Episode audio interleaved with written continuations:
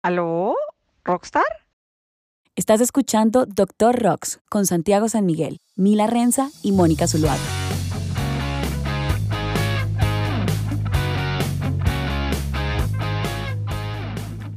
Hola a todos, ¿cómo están?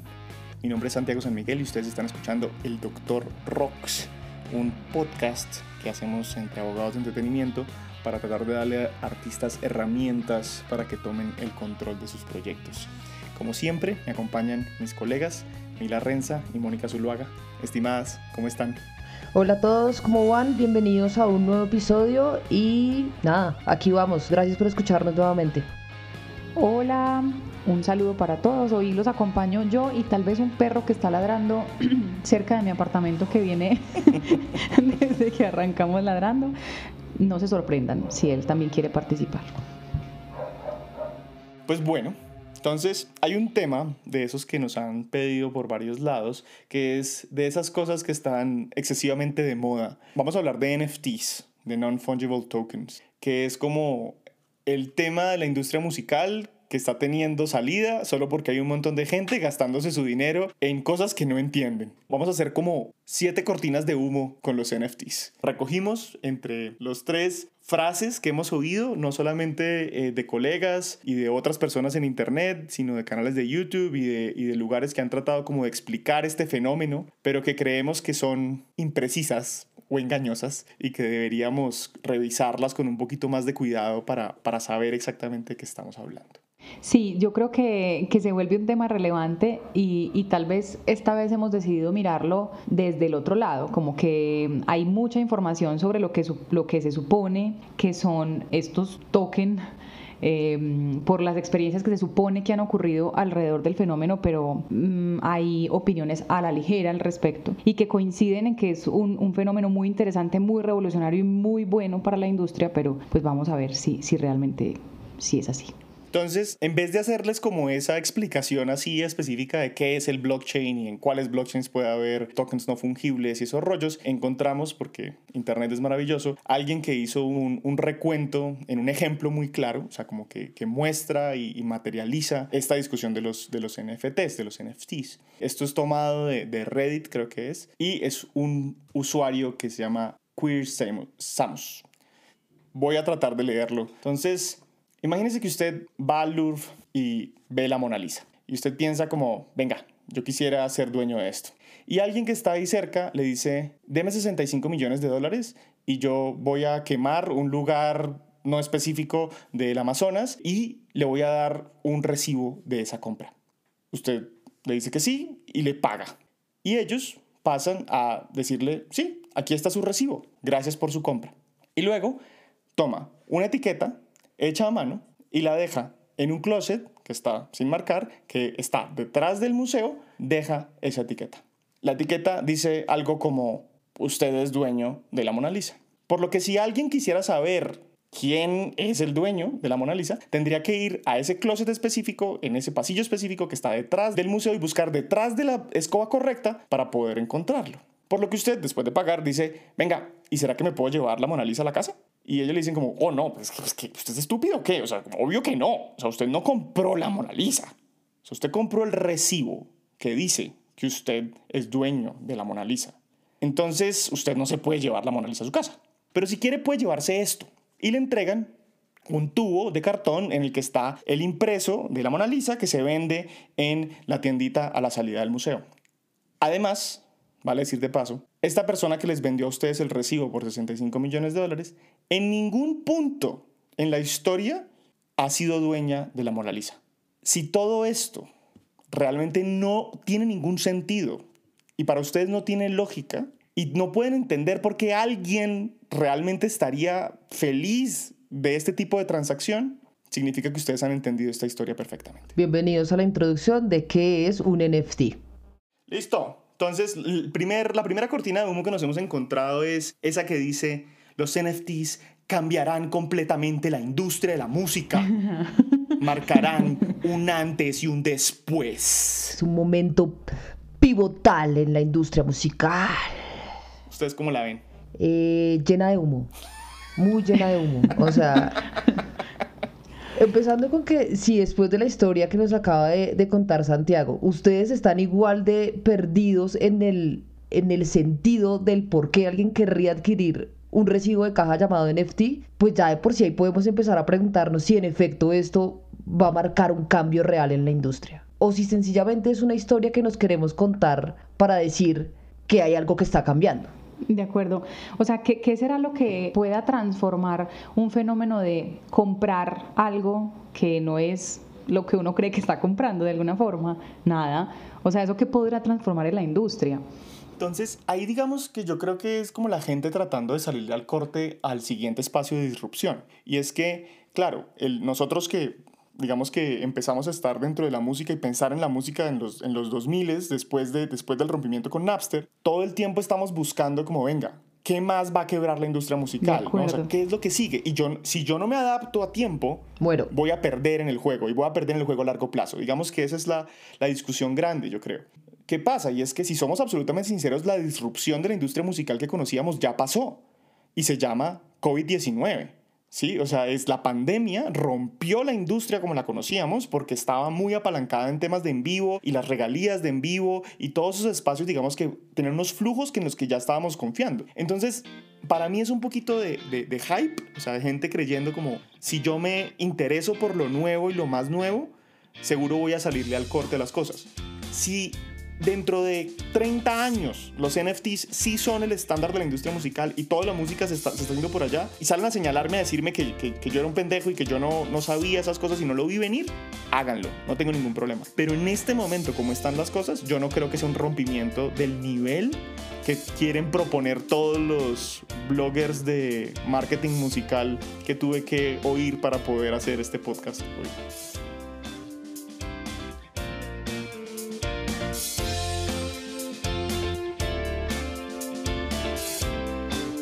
Sigue a Santiago en Instagram como arroba sordo. Z-O-O-R-D-O. Y ahí además hay un tema y es la persona que está adquiriendo ese token. Uno no entiende qué es lo que está adquiriendo, o sea, de por sí no, no entienden dónde está ese, ese valor que está adquiriendo creo que de pronto sí es importante para el artista debido a las sumas que se están moviendo. Y creo que para ellos de pronto sí, sí marca un antes y un después en términos económicos, Correcto. pero realmente a modo de disrupción y de obtener algo adicional desde el punto de vista del consumidor de música, no lo veo. Y no estoy segura de esas personas que han adquirido NFTs por 65 millones de dólares si están entendiendo como en qué les cambia y en qué, y en qué genera es un valor para ellos. Entonces pasemos al siguiente. Los NFTs servirán para garantizar la propiedad de las obras. Servirán para garantizar la propiedad de tus obras de las obras, porque el que compra un o sea, NFT y se levanta la cortina será propietario de, de la obra. ¿De qué hablan? O sea, ya la gente ya era dueña de sus obras. Yo todo el tiempo pensaba como en este capítulo de, de Ricky Morty, en el que dice como, ah, man, eso suena como la esclavitud, pero con un montón de pasos extra. Es como, para mí los NFTs desde el principio ha sido como, man, esto es la industria musical como siempre, solo que con un montón de pasos extra. El que es dueño es dueño. O sea, ¿qué, qué, cambia este rollo de que uno se vaya a ir a un blockchain a poner un, un token no fungible con un archivo atado o con algún tipo de código? Yo no veo que haya más propiedad ahí, no la veo. De acuerdo, sobre todo porque yendo también al, al concepto jurídico de la propiedad en términos de, de, propiedad intelectual, esa no es la forma de adquirir propiedad intelectual, ¿cierto? O sea, si, si uno pensara que alguien que compra un NFT está comprando propiedad sobre un activo intangible, tal vez haya un error en la interpretación, en el entendimiento del concepto, ¿cierto? O sea, no estoy comprando nada, estoy comprando la sensación de, de sentir que tengo mucho dinero para gastar en una cosa ridícula a hoy. Si en unos años eh, nada de lo que estamos diciendo es cierto, no importa, nos, pod nos podremos reír de esto. Lo acepto y me retracto, en ese momento me retractaré sin problema. Ay, es que hoy el podcast de Ari Hernstad en el que entrevista a una artista que se llama Verité, en el que ella dice, yo vendería, si yo vendiera mis masters, los vendería solamente por un millón de dólares. Entonces lo que hice fue hacer un NFT que estuviera partido en suficientes partes y que alguien puede, o sea, que se pueden comprar por pedazos mis masters. Y alguien le compra, creo que es el 2.4%, que son 24 mil dólares. Uno dice, pucha, son platanal, o sea, eso es un montón de plata. Pero igual, ella y sus abogados tuvieron que mandarle las resmas de papel para firmar el contrato a esa persona para que le cediera los derechos. O sea, díganme qué es lo revolucionario de, que igual tienes que firmar un contrato de, de sesión porque es que la plata que acabas de pagar no sirve para nada. Así es.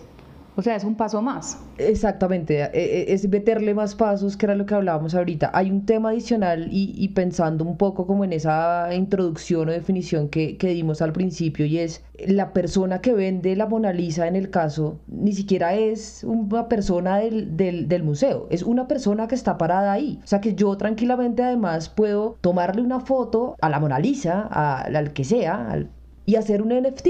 Yo ni siquiera tengo que ser dueño de la obra para venderlo, hasta donde me da a mí como el... Entonces lee el tercero con voz de vendedor. Por favor. Los NFTs servirán para garantizar la autenticidad, de las obras. Qué importante es la autenticidad.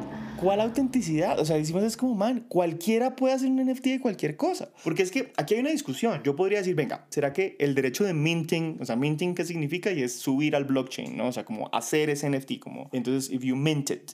Entonces, es decir, el minting, o sea, el acto de poder subir algo y, y crear ese, ese, ese token no fungible, es un derecho patrimonial o no es un derecho patrimonial relacionado con las obras. O sea, como solo podría ser el titular de la obra el que incluya la obra dentro de un NFT discutible, o sea, como que todavía no estamos en ese, en ese rollo porque el NFT no es más que un recibo, o sea, en este punto es como un lugar que dice, aquí hubo una transacción, y además eso implica que después haya otra transacción y después otra transacción y después otra transacción. Entonces yo puedo ser dueño de la Mona Lisa durante 12 segundos. No, del certificado de autenticidad de la Mona Lisa. Exacto, del recibo. Entonces es claro, dentro de las artes plásticas, las galerías durante mucho tiempo han realizado los pues, los certificados de autenticidad de las obras. Y muchas obras, pues cuando se venden, van acompañadas de ese, documento, que es un documento que dentro de los marchantes y demás, pues eso tiene valor. De acuerdo. Sí, y eso está, eso está cool. Pero digo, el documento solo tiene valor porque viene acompañado de la obra. Sí, porque el documento solo. Sí, o sea, nadie vende en el mercado secundario los certificados de autenticidad. Sí, o sea, uno vende las obras y le suma el certificado de autenticidad. Los NFT son chistosos por eso, porque dicen, no, esto, esto garantiza la autenticidad. Pero tú compras la obra, no, tú compras solo el certificado. Además, porque imagínense la gente, por favor, colgando certificados de autenticidad en su casa sin el cuadro. Es como, ¿qué está haciendo, hermano? Usted está, o sea, explíqueme qué carajos es esa pared. Y además un certificado que puede hacer cualquier gato. O sea, es que es, es literalmente los que falsifican los diplomas de universitarios en los, en los lugares donde tienen las imprentas. Man, es, entre comillas, la, la falsificación de un certificado cualquiera. ¿Y aquí, para qué? Y alguien no, 65 millones de dólares por eso. De acuerdo. O sea, tendría que pasar que haya una verificación previa respecto de la autoría y la titularidad de ese derecho que se supone que se está transfiriendo. Claro, y que en efecto la persona que lo está transfiriendo pues tenga bajo su potestad esa titularidad, porque es que además volvemos a que es como un poco venta de cosa ajena. Es como si ves eso tan bonito, pues mira, te voy a dar un recibo. Es como... Mm, vale. Y la persona que tiene plata dice, oh, sí, qué chévere, me voy. ¿Tienes dudas sobre la industria musical? Pregúntale al Dr. Rox.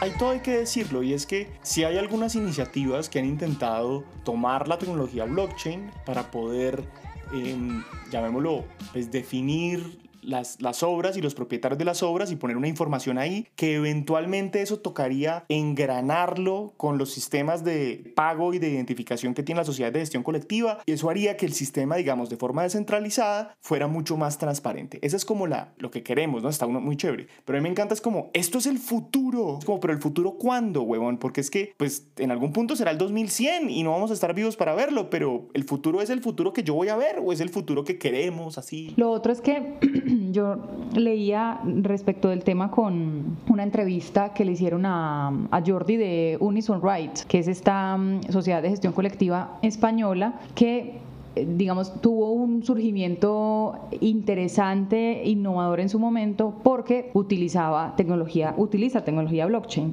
Pero el man era súper claro en decir que esa tecnología Unison no la usa hoy para monitoreo de obras aún, sino para eso, para identificación de datos de la obra, que es lo que Santi dice, y eso está genial, y si eso pudiéramos incluirlo en los registros de propiedad intelectual de cada país, y que eso pueda ser un registro que, que tenga la validez y la información para cualquier territorio, y que eso unifique trámites y facilite procesos, una belleza, pero a hoy no es lo que significa. Es casi que organizar metadatos de una manera diferente, ¿no? O sea, fin. O sea, además es que si, si ustedes pudieran ver por dentro cómo funcionan las sociedades de gestión colectiva en términos de datos, o sea, como las bases de datos con las que se identifican las obras y las diferentes sociedades se hablan en términos digitales para poder identificar eso, qué pena lo decimos, pero es a eso le falta un montón de tecnología, o sea, es un montón de esfuerzos inmensos, porque hay que aceptarlo, que son esfuerzos inmensos de poder controlar esa cantidad de información, pero en muchos sentidos es tecnología, digamos, no, no digo que sea outdated, pero sí,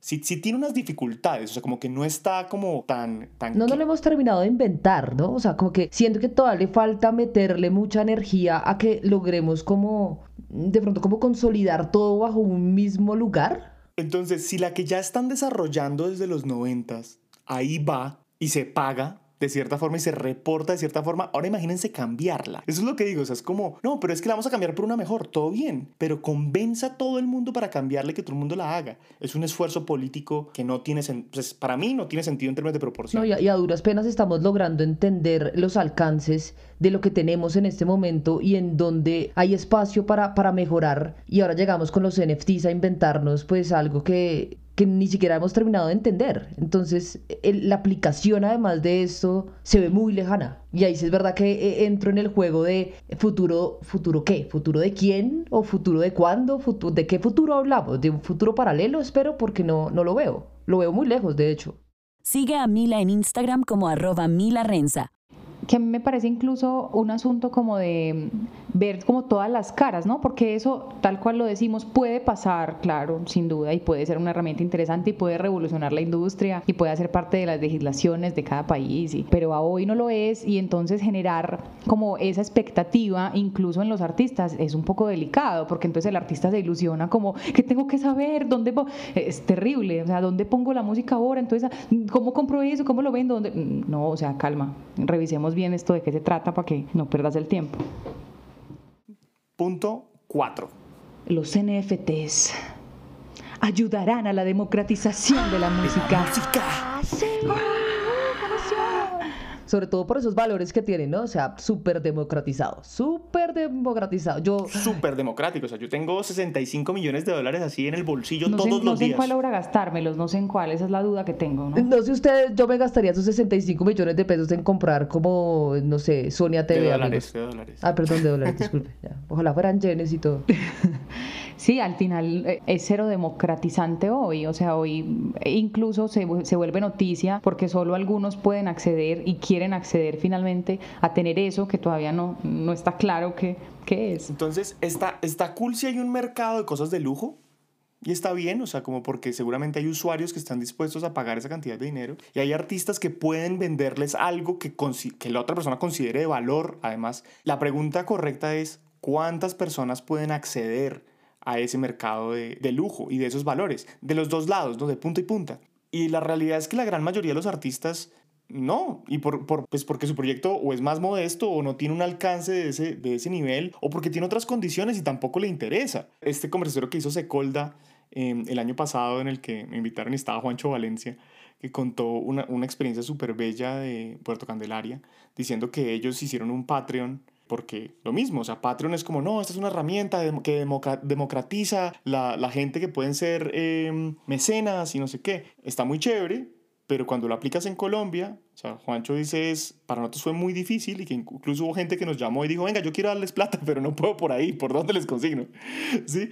Y es como, yo decía, man, si lo que quieres democratizar, pues ponga un código QR de Neki, ¿sí? O sea, es mucho más efectivo que realmente hacer un NFT, que, que además tiene un montón de implicaciones eh, medioambientales que en algún punto de, de esto lo discutiremos. Tal como lo, lo hemos hablado también nosotros, eh, puede representar una estrategia interesante de marketing y puede ser la manera de enganchar a un seguidor porque le vas a dar un contenido exclusivo y vas a tener unas entradas que solo se van a emitir tantas veces y bueno, todo eso está súper chévere, pero también dándole el, el, alcance real que tiene. Ahí, me acordé de una cosa que le oí a Scott Cohen, que es el, el, fundador de The Orchard, alguna vez en Circularte, en esos grandes invitados que el combo de Redlat son capaces de llevar a Medellín. Y ese señor en algún punto dijo, venga, eh, su merchandising no solamente tenga las camisetas de 10 dólares y las cosas de 50, sino tiene casi un paquetico de 100 y una cosa de 1000 y algo de 2000. No tienen que ser 5000 unidades, ¿no? Tiene que ser una, dos, tres. Porque que decía es porque si usted tiene un, si usted tiene un fan que compra su disco, pues gasta 5, todo bien. Pero ese fan quiere darle a usted más plata, entonces compra la camiseta pero después compra el mug y después compra no sé qué. Dice, y hay gente que de verdad quiere botarle un montón de platos encima. Dele opciones de algo que cueste 100 y algo que cueste 200. Y en ese sentido, yo decía, este man es un sabio, o sea, como decir, como muy impresionante lograr eso. Claro, hay que tenerlo en cuenta de no irse a hacer merchandising que vaya a quebrar el mismo artista para poder tener stock de, de cosas hiper carísimas. Obvio no, eso no es lo que estoy diciendo. Pero de pronto los NFTs es una cosa así. Yo, si me piden definirlos, yo digo que es otra forma de, merchandising. Digo que es un merchandising digital, en el que algunos artistas, cuando están diversificando su merchandising, pueden decir, esto es interesante, seguramente a mi audiencia le gustaría y alguien estaría dispuesto a darme X por eso. O sea, por ejemplo, Camila González sería una clienta. Una Swiftie entregada, que le entreguen un pin, por favor. NFT de Taylor Swift de cualquier cosa. A mí, de hecho, me parece que. Eres la fan que todos queremos tener.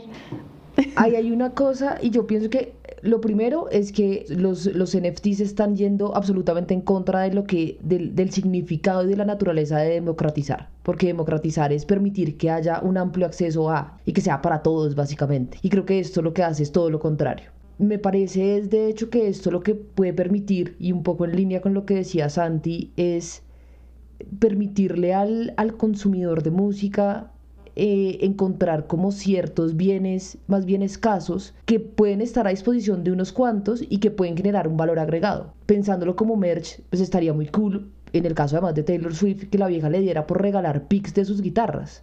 O sea, me parecería una locura y no necesariamente tiene que venderlo en 97 millones de dólares, sino 200 mil dólares, porque estoy seguro que se los pagan, y vender 10. De acuerdo. Pero pics de su guitarra sería algo físico, no, sería una foto del pic de la guitarra, básicamente. O sea, ya, ya, ya lo modifiqué. Una foto del pic que tenga el nombre del seguidor. Exacto. Y ah, eres dueño de eso durante 10 segundos. Muy bien. Siguiente. Los NFTs eliminan los intermediarios en la intermediarios. Wow. A mí ese me da rabia, porque siempre, y ahí píllense esto, cada vez que alguien habla de NFTs, siempre está promocionando una página web que los vende. Porque es que los blockchains solitos son difíciles de acceder como bases de datos, son closets atrás de un museo que nadie está buscando allá, que están escondidos. Entonces siempre es como, no, ve a criptoarte.com.co y ahí puedes encontrar, es como, man, ese es otro intermediario, ¿ustedes qué creen que esa persona está ahí de gratis? O sea, como que obvio que está cobrando una comisión. Entonces es... Es, es, medio absurdo creer que los NFTs es un lugar donde se elimina el intermediario. Se están poniendo más intermediarios. Es industria musical como siempre, pero con pasos Pero además yo insisto, sobre intermediarios o no intermediarios sobre qué. Otra vez el, asunto del derecho. O sea, hay intermediarios en, en, la industria musical actual a razón de los usos y a razón de las licencias y a razón de la transferencia de derechos de propiedad intelectual, de un fonograma, de una obra musical, de una interpretación, una ejecución. Ahora es de qué. Sí, de acuerdo. ¿Qué, qué, qué intermediario para, para lograr qué? ¿Cuál es el objetivo de ese intermediario? O de ese no intermediario. Y ahí es, se, vuelve, se vuelven es unos, unos sitios en los que se vuelven unas galerías virtuales en las que se ofrecen estas cosas. Pero esos, esos mercados virtuales pues son los intermediarios. Entonces el artista nunca sale a decir como yo hice esto, sigan este link que está acá dentro de mi propia plataforma y cómprenme esta cosa. Siempre está amarrado a un alguien más. ¿Cómo podría hacerlo el artista directamente? ¿Tendría que crear su cadena de blockchain o qué? No. Digamos que tendría que, tendría que hacer un minting dentro de un blockchain. Digamos, el, el, el blockchain más común para esto es el blockchain de Ethereum. Y tendría que poner en, su, en un sitio web o en algún lugar que controle, estoy vendiendo este NFT por tantos de Ether o lo que sea. Entonces, págueme usted en, la moneda que se intercambia en, en, ese blockchain y yo le puedo pasar la transferencia a su billetera, o sea, a su billetera virtual que está vinculada a, a, a ese blockchain. Entonces, esa sería como la única forma. ¿Qué es lo que pasa? Yo, yo creo que eso es posible. Lo que sucede es que es paradójico que todas las veces que alguien dice, no, es que esto elimina los intermediarios, después, y puedes entrar a esta página web y comprar un NFT. ¿Sí? O puedes hablar con ellos y ellos te van a ayudar, que siempre es otro intermediario. De acuerdo, se contradicen inmediatamente dentro de la misma frase, es como un oxímoron ahí gigante.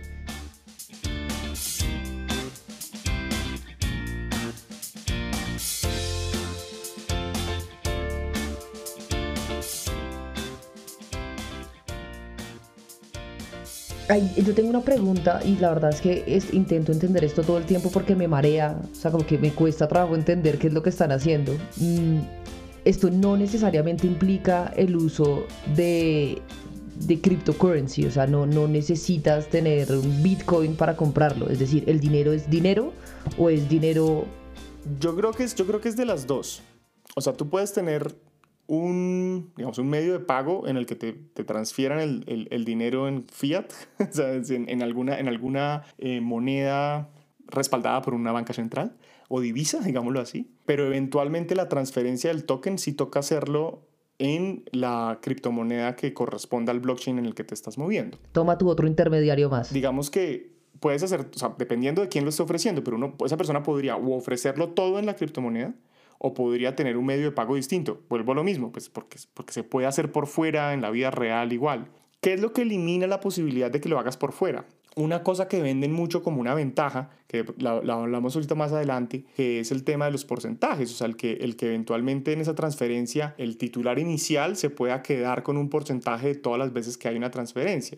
¿Cierto? Entonces, si se hace por fuera del blockchain, no podrías hacer uso de ese derecho de seguimiento, si es que le ponemos un nombre así de propiedad intelectual. Si lo haces con, con la criptomoneda de ese blockchain, sí puedes garantizar que ese porcentaje todas las veces se transfiera. cada vez tiene más tintes de burbuja esto por donde se le mire. No, pues que esto es pura fiebre de los tulipanes, o sea, es como... Qué miedo, Siguiente, siguiente, seis. Más gente va a poder vender sus obras usando NFTs. ¡Wow! ¡Qué pasión! yo, yo este, a mí este me encanta tumbarlo. El capítulo pasado hablamos de Taylor Swift. Si no han oído el capítulo pasado, vayan y oiganlo un rato. Porque toda la discusión de Taylor Swift es sobre quién es dueño de sus masters. La gente cree que entonces, como la discusión es quién es dueño de sus masters, es quién puede venderlos. Y la verdad es que en la música, lo que más genera dinero y donde hay más mercado son los usos secundarios o los usos que no trasladan titularidad los que no trasladan propiedad. Esos son los lugares más comunes donde la gran mayoría de la industria está montada. Claro, hay excepciones, hay lugares donde hay inversionistas que están comprando titularidad de catálogos, pero lo están haciendo por el flujo de caja que eso produce. Entonces, esto de que los artistas van a poder vender sus obras es chistoso porque la música no es un mercado que funcione así. No es vendiendo los derechos que la música genera dinero. Es licenciándoselos a alguien, arrendándoselos a alguien para que alguien más los pueda utilizar. Yo siendo el dueño. De acuerdo, e, eso es importantísimo y al final, si fuera la intención vender, porque puede que haya una oferta interesante o puede que haya un negocio como los que menciona Santi, como la, reciente venda de, Shakira, este, este, por lo menos a hoy no, no, es el camino, porque sigue habiendo la necesidad de firmar un contrato de transferencia de derechos, que, que con NFTs o sin esos, pues hay que firmarlo para soportar que hay una, una real transferencia de la titularidad. Es que la titularidad no es el archivo ni el recibo. Y ahí hay otra cosa muy chistosa y es que muchas veces, pues muchas veces no, como el, el NFT tiene que tener un archivo adjunto, esta semana tuve una discusión al respecto en el que nos dijeron como, venga, yo tengo un contrato con un, con un, distribuidor digital, un contrato exclusivo con un distribuidor digital. Si yo hago un NFT con mi canción, ¿contradigo ese contrato? Y la respuesta era sí, porque es que si, si se hacía una copia digital de esa canción por fuera de lo que, lo que, lo que se ha firmado como derechos exclusivos con, con, el, con el distribuidor digital, se está incumpliendo. Entonces, es una distribución digital de otro tipo, de otra naturaleza, diríamos pues, pues o, en otro, o en otro mercado pero a la larga es una copia digital y ya le habías dado a alguien los derechos exclusivos para que hiciera eso. Y hay otra pregunta y es, ¿realmente el artista está interesado en vender la propiedad? O sea, como que encuentra un, valor o un, o un beneficio real por esa venta porque creería que eso no es lo que está buscando. Él está buscando dinero y está buscando beneficio, pero no necesariamente a través de la transferencia y de la cesión o de la entrega de su obra. Entonces creo que además están parados en un lugar en donde están en lugares supremamente distantes de, de la situación. Este programa se realiza en colaboración entre Derecho Rocks en Bogotá y Hemisferio Derecho en Medellín. Y nuestra último, séptimo cortina de humo de los NFTs. Con los NFTs el artista gana más, pues porque smart contracts. Obvio. Pues, uh, duh. Ajá, natural. Sí. O sea, siempre. o sea, cuando hay un smart contract, eso hay Fijo, plata. fijo, fijo. Porque no es que es inteligente, es que dice inteligente en el nombre. Contrato inteligente. Contrato inteligente, plata. No hay pierde, no hay pierde. Eh, no, amigos, no. No, parce. Eso también me saca la piedra. Y es porque lo mismo, ese te- el tema de la novedad, ¿no? Y es que, o sea, un contrato inteligente sí es diferente a los contratos que estamos acostumbrados, porque no es un contrato de papel y lápiz, sino es un código de computador, básicamente, que tiene unas condiciones específicas. ¿Cuál es la diferencia entre un contrato real y un, con- y un smart contract? Es que el smart contract también tiene esas condiciones que el contrato real, pero el smart contract no se puede incumplir. O sea, ¿por No se pueden Porque- cumplir en por- términos de pago. Correcto, no se pueden cumplir en términos de pago. Gracias por la aclaración. El resto de las condiciones que estén ahí sí se pueden cumplir. ¿Por qué? Porque la gente miente. Pero eso es una discusión que podemos tener otro día. Y no se pueden cumplir si se maneja dentro de una moneda específica que esté montada dentro de un blockchain en el que tengamos montado ese contrato inteligente. Entonces es, venga, yo sé que lo del porcentaje en cada reventa es atractivo.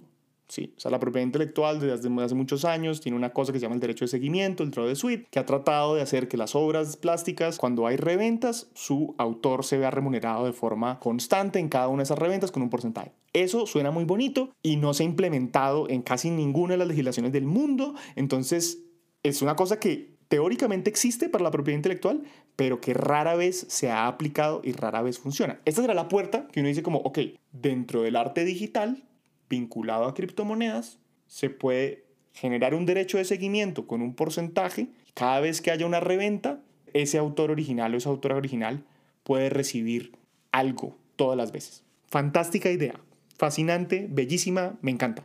Ahora, la pregunta es, ¿qué tanto mercado hay para eso? ¿Cuántas veces se va a revender esa obra? Sobre todo si estamos hablando de obras musicales, ¿no? O sea, en, en otro tipo de obras puede tener sentido, una obra de arte plástico puede tener sentido, respecto del soporte Y, incluso. y al mismo tiempo, no sé, o sea, no sé, o sea, digamos que yo ahí sí me declaro un ignorante absoluto sobre, sobre temas de, de- de arte plástico y es de cuando la obra se vende, cada cuánto se revende, ¿sí? O el que la está comprando realmente la quiere para tenerla durante los próximos 50 años. Entonces, pues en el largo plazo todos estamos muertos, ¿no? O sea, como que la, la pregunta es si hay, una, hay unas reventas secuenciales en el corto plazo en el que ese autor se vea remunerado varias veces. Renza está haciendo una cara maravillosa. Nada más, yo sigo pensando en que están comprando un recibo y, y- y es como, ¿qué carajos? Me dan ganas de llorar. ¿Qué carajos No, están total, haciendo? o sea, es, es- es el mercado de reventa de certificados de autenticidad que no autentica nada porque cualquiera puede generarlos. me parece una cosa muy loca, además porque me da risa esto de que gana más y el gana más es súper relativo, porque gana más si jugáramos a que es una subasta, uno dice, obvio, sí, gana más porque tiene que ir subiendo para poder obtenerlo, pero acá no necesariamente tiene que ser así, si usted puede poner un NFT y decir, lo vendo en 100 millones de dólares, y si nunca lo vende, ¿qué? Pues ahí se quedó forever y usted no necesariamente ganó dinero, sino que tiene un recibo de caja muy costoso que nadie le quiere comprar. A una persona que sí le oí una crítica muy interesante al respecto decía es que el problema de esto es que si esto fuera una inversión, entra entre un esquema de inversión y qué pena si a alguien le cae el guante. Y es que usted tiene que conseguir un idiota más grande que compre a un precio mayor que el que usted compró, ¿sí? Para poder ganarle un margen. Dice, pero el problema de la teoría del idiota más grande es que usted tiene que aceptar primero que usted también es un idiota, porque usted tuvo que comprar esa cosa primero, al precio que fuera, para podérsela revender a alguien a un precio mayor. Si hubiera valor percibido de verdad, si esto generara algún tipo de valor, pues ningunos en esa transacción serían idiotas, porque todos le deberían un valor real y todos estarían comprando. Sí, es como la historia además de, es, es- me siento un poco que es como un tema de papa caliente, ¿no? Como de, fui el más idiota en la habitación y ahora necesito buscar al próximo idiota en la siguiente habitación para que adquiera esta mierda y ya yo no sea el más idiota de la habitación. Es como, espérate. Sí, o sea, por lo pronto tal vez no sea una inversión, lo que hemos hablado, es más un, un gusto pues no vista. Sí, es como pro- problemas de niño blanco, ¿saben? Como, pues, No, y hay un tema de... la- hay gente que colecciona cosas. O sea, yo creo que lo de los coleccionistas y eso, eso está cool. La pregunta es, ¿esto cómo tiene valor de coleccionista? yo es que no supero la pared llena de, de, de stickers con certificados y ya. Certificados hechos, hechos en post-its con Sharpie. Pero yo insisto en que, en que eso me parece importante, como que a hoy está claro que, que ese valor no es para nada evidente, parce, pero pues te imaginas como que en 20 años digamos, ¿what? O sea, esto se creció, esto fue el negocio de la vida. Genial. Hay gente, hay gente que está proponiendo cosas interesantes, como que digamos que eso puede ser un, un código vendido de forma muy barata, digamos, pero que te permite dentro de un concierto acceder a, ciertas, Eso. a ciertos espacios Eso. diferentes. Eso tiene Es mucho sentido. Ok, o sea, tú puedes mostrar y con eso autenticas que puedes hacer otra cosa. Ok, dentro de un club de fans, digamos que te, te- te genera ciertos derechos adicionales. Interesante, pero esas cosas casi siempre son, llamémoslo, de los valores más modestos. ¿Sí? No este rollo de, no, es que se vendió por 40 Claro, millones. claro. Y, bla, Y que bla, sigue, bla, y que o sea, sigue siendo sostenible sin necesidad de un token no fungible. O sea, eso se puede hacer Correcto. de otra manera. Con códigos De QR. acuerdo. o sea, es que no era tan difícil. De acuerdo. Sí, e- e- el hecho de que pueda ser obviado constantemente también como que hace que reevaluemos su verdadera como utilidad y, y beneficio, porque insisto en que el beneficio es, es demasiado insulso y como, como muy ambiguo ahí. Una cosa que hay que mencionar y es, hay un montón de críticas sobre esto por la cantidad de energía eléctrica que se requiere para operar los blockchains más importantes en el mundo. O sea, la cantidad de computadores conectados al mismo tiempo con tarjetas de video minando que se quiere para autenticar estas transacciones es muy, pero muy, pero muy alto y la huella de carbón de cualquiera que esté metido en eso pues es mucho más alta de lo que quisieran. Por eso si, si alguien tiene un proyecto musical ecologista, busque otro lugar. O sea, ahí no es. Y cada vez que a un artista le preguntan eso, y lo he visto en varias entrevistas de artistas que están metidos en la vuelta, dicen, no, pero eso seguro va a cambiar, y ya hay gente que lo está pensando, y casi siempre la respuesta es, pues hay que tener otro blockchain, distinto. Y vuelvo a lo mismo, tener otro blockchain es otro closet escondido en otro edificio diferente al que nadie va. Entonces es, man, es muy difícil, o sea, como de los más, digamos, prominentes, como el blockchain principal de Bitcoin y el, y el, y el de Ethereum, Fuera de esos dos, rara vez tienen un montón de usuarios.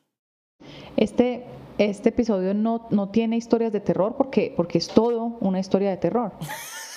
Esta es la gran historia de terror. Exactamente, es toda una historia de terror y además siento que nos hemos puesto eh, el sombrero y la camiseta de Mythbusters, o sea, estamos jugando como a, a totear todas esas burbujitas que la gente quiere contar para darle valor a los NFTs y para deslumbrar a la gente y lo que quisimos hacer hoy es un poco como ponerlos a pensar y ser un poco críticos y, y como que nos acompañen en esta eh, conversación para ¿saben? Para deconstruir todas esas teorías que se han montado alrededor de, de, de esta gran paracea llamada los NFTs.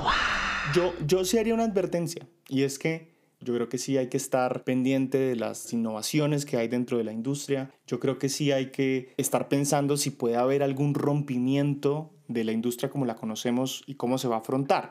Vuelvo a decir, ya, ya nos pasó el año pasado, o sea, como que no, no está tan lejano el último rompimiento. Pero sí hay que ser muy cuidadoso y muy escéptico sobre esta gente que sale y vende el humo como esto es lo último, esto es lo mejor, esto, esto va a cambiarlo todo. Y uno sí tiene que preguntarle por qué. Y la otra que nos faltó ahí era cuando decían es que los NFTs son no fungibles, por lo tanto son escasos y todo lo escaso tiene valor. Y yo es como, no, parce, o sea, yo me saco mocos todos los días y pues escasos son, pues porque son míos y, y ya, pero valor, valor, valor, no creo que tengan. Entonces es, hay muchas cosas escasas en el mundo que no tienen valor. De acuerdo. Entonces es, no se pueden confundir esas dos cosas. Y no necesariamente van asociadas, estoy de acuerdo.